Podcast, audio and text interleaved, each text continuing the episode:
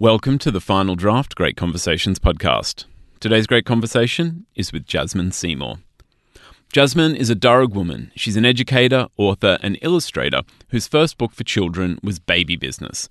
Today, Jasmine is joining me to discuss her new book for younger readers, along with artist Leanne Mulgo Watson, Cooee Mittigar.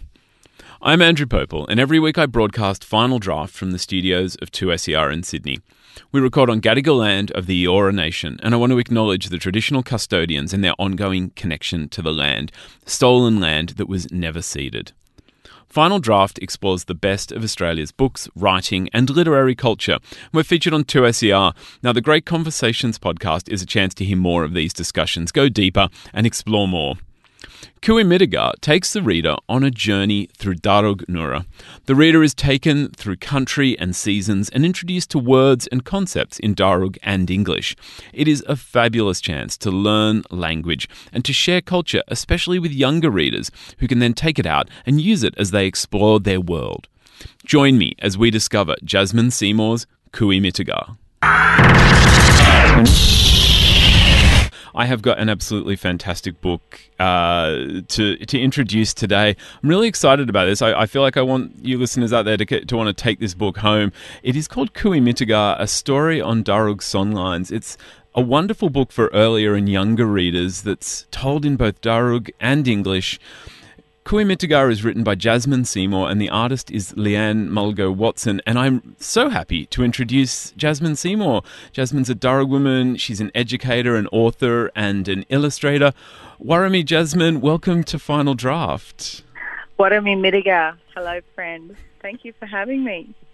Cooee Mittigar is such a wonderful book and I read it, I had the chance to read it with my nephew recently and you know, after we were practicing all these Darug words together, I've decided that I need to share this experience with as many readers, old and young, as I can. Um, I mean, and obviously, I can't lend everyone my book, so I've got to tell them about it. I've got to get people out there buying it. Before we get, though, to the book, I wanted, if you could, to give us a bit of an introduction because. Uh, Darug Nura was the site of invasion in 1788. It's been the site of frontier wars and massacres. But despite what I see now as deficiencies in my own education, perhaps the education of many of us who grew up in the 80s and the 90s, Darug culture and Darug language is still vital and strong in the Sydney region. Can you give us just a little bit of background um, to to what Darug language and culture is before we, we get into the book? Absolutely. I think um, because of colonisation and because a lot of the Darug mob are fairer skinned than other Indigenous peoples, um, a lot of people think that we don't perhaps exist. But our families have always been here and never left.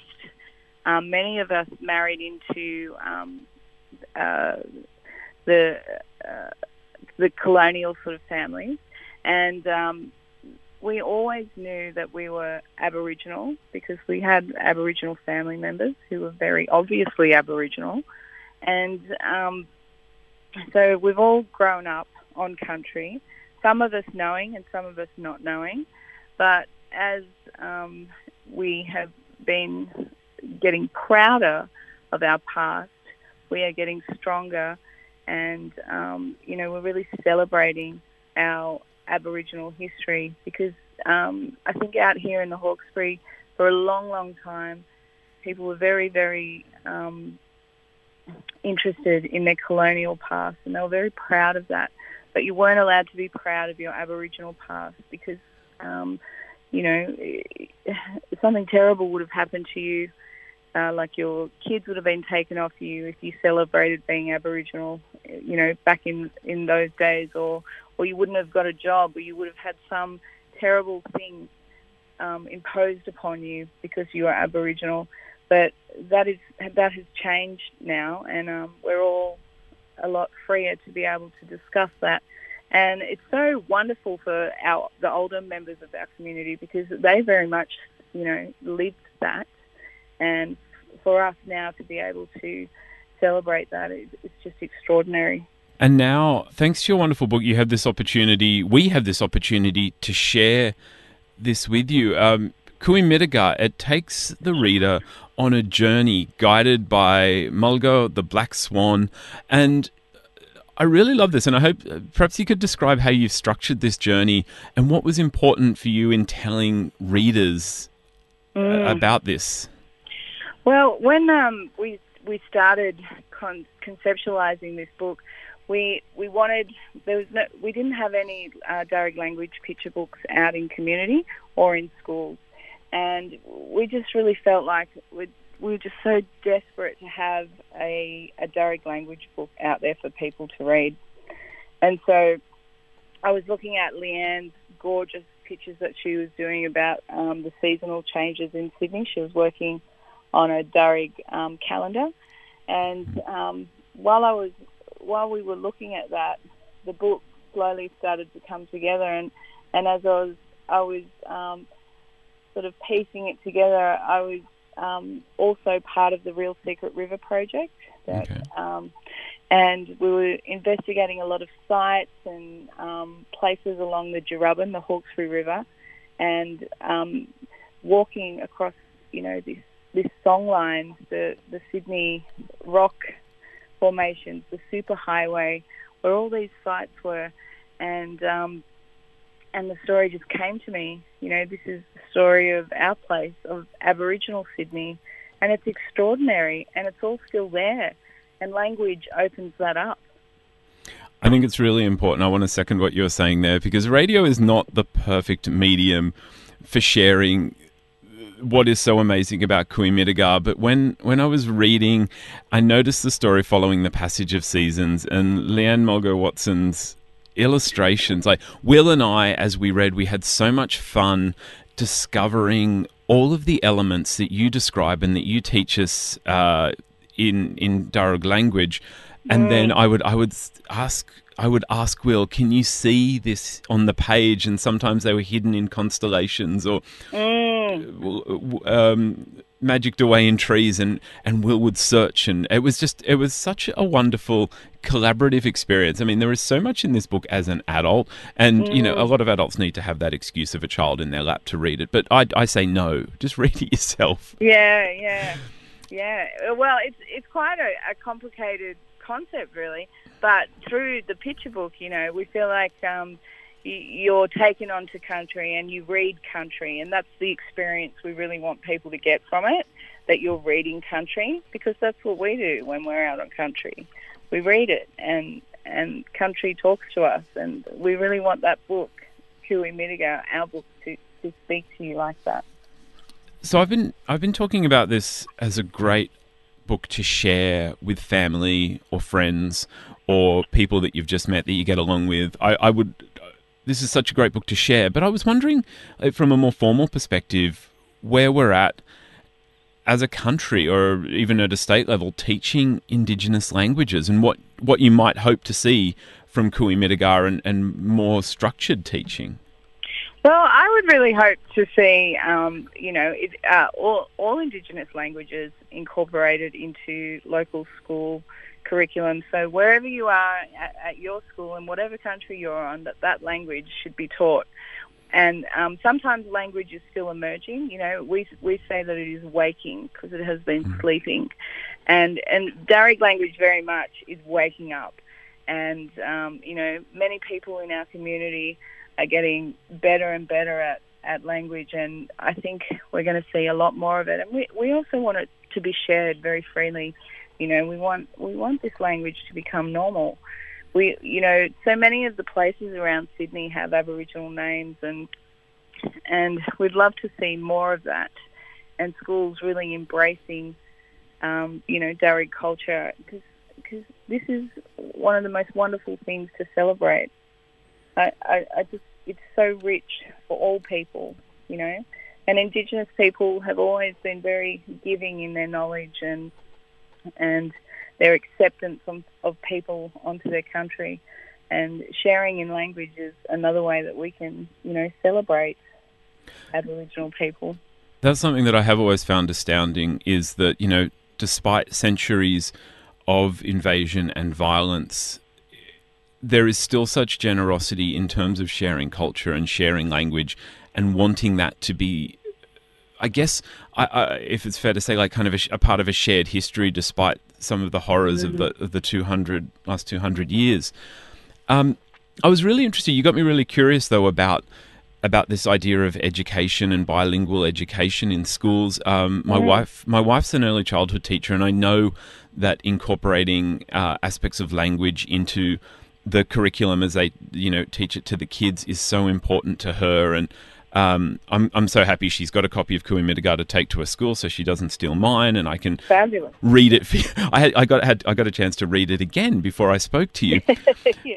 But in my research, I, I, checked out the New South Wales Board of Education. It does have information, you know, sort of specific to the learning and teaching of Aboriginal languages in schools.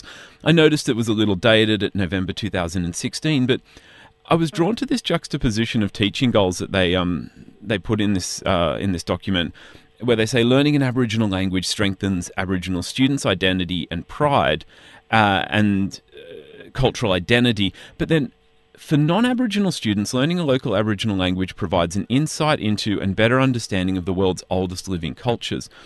To my ears, the goals for non Aboriginal students kind of sounded a little ancillary rather than fundamental to a child's yeah. educational experience.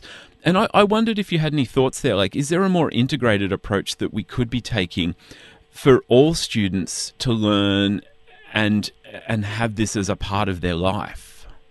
I would really hope so. I, I think it is starting to change because for a long time it has been very separate and it's been for us and then for them.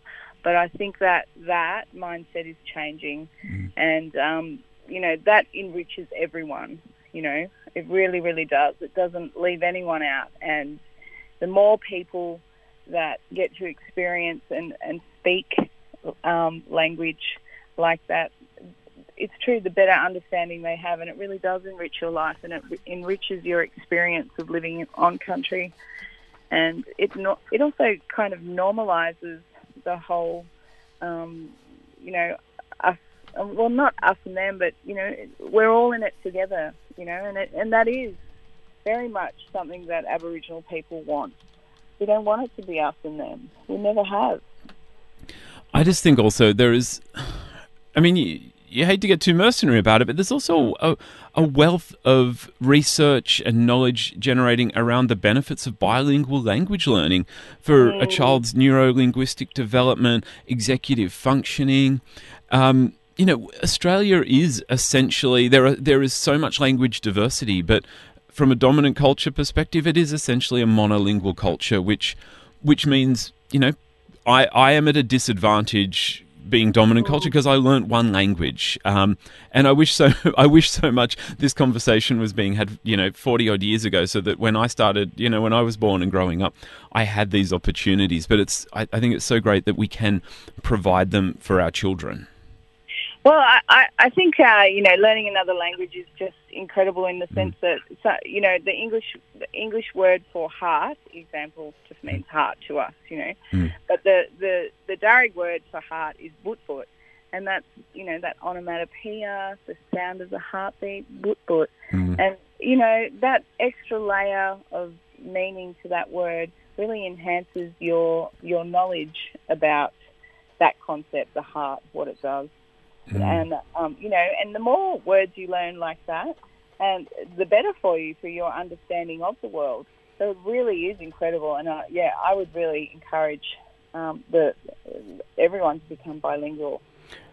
All right, you've what a great segue there, Jasmine. Um, the time has come. I've I've tried my best uh, to incorporate some Darug in my in my interview with you. Uh, but older ears always need more practice with languages. But I, have I've got to ask, what are some essential Darug Dalang that you would like to share, and you would like maybe some of the listeners to learn? Are there are there some particular words that you, you could perhaps share with us right now? Well, I think a good one for this afternoon is Budjeri um, Gumara. Good afternoon, Budjeri Gumara. Budjeri Gumara. Yeah, Budjeri Gumara. Um, Yanu is goodbye.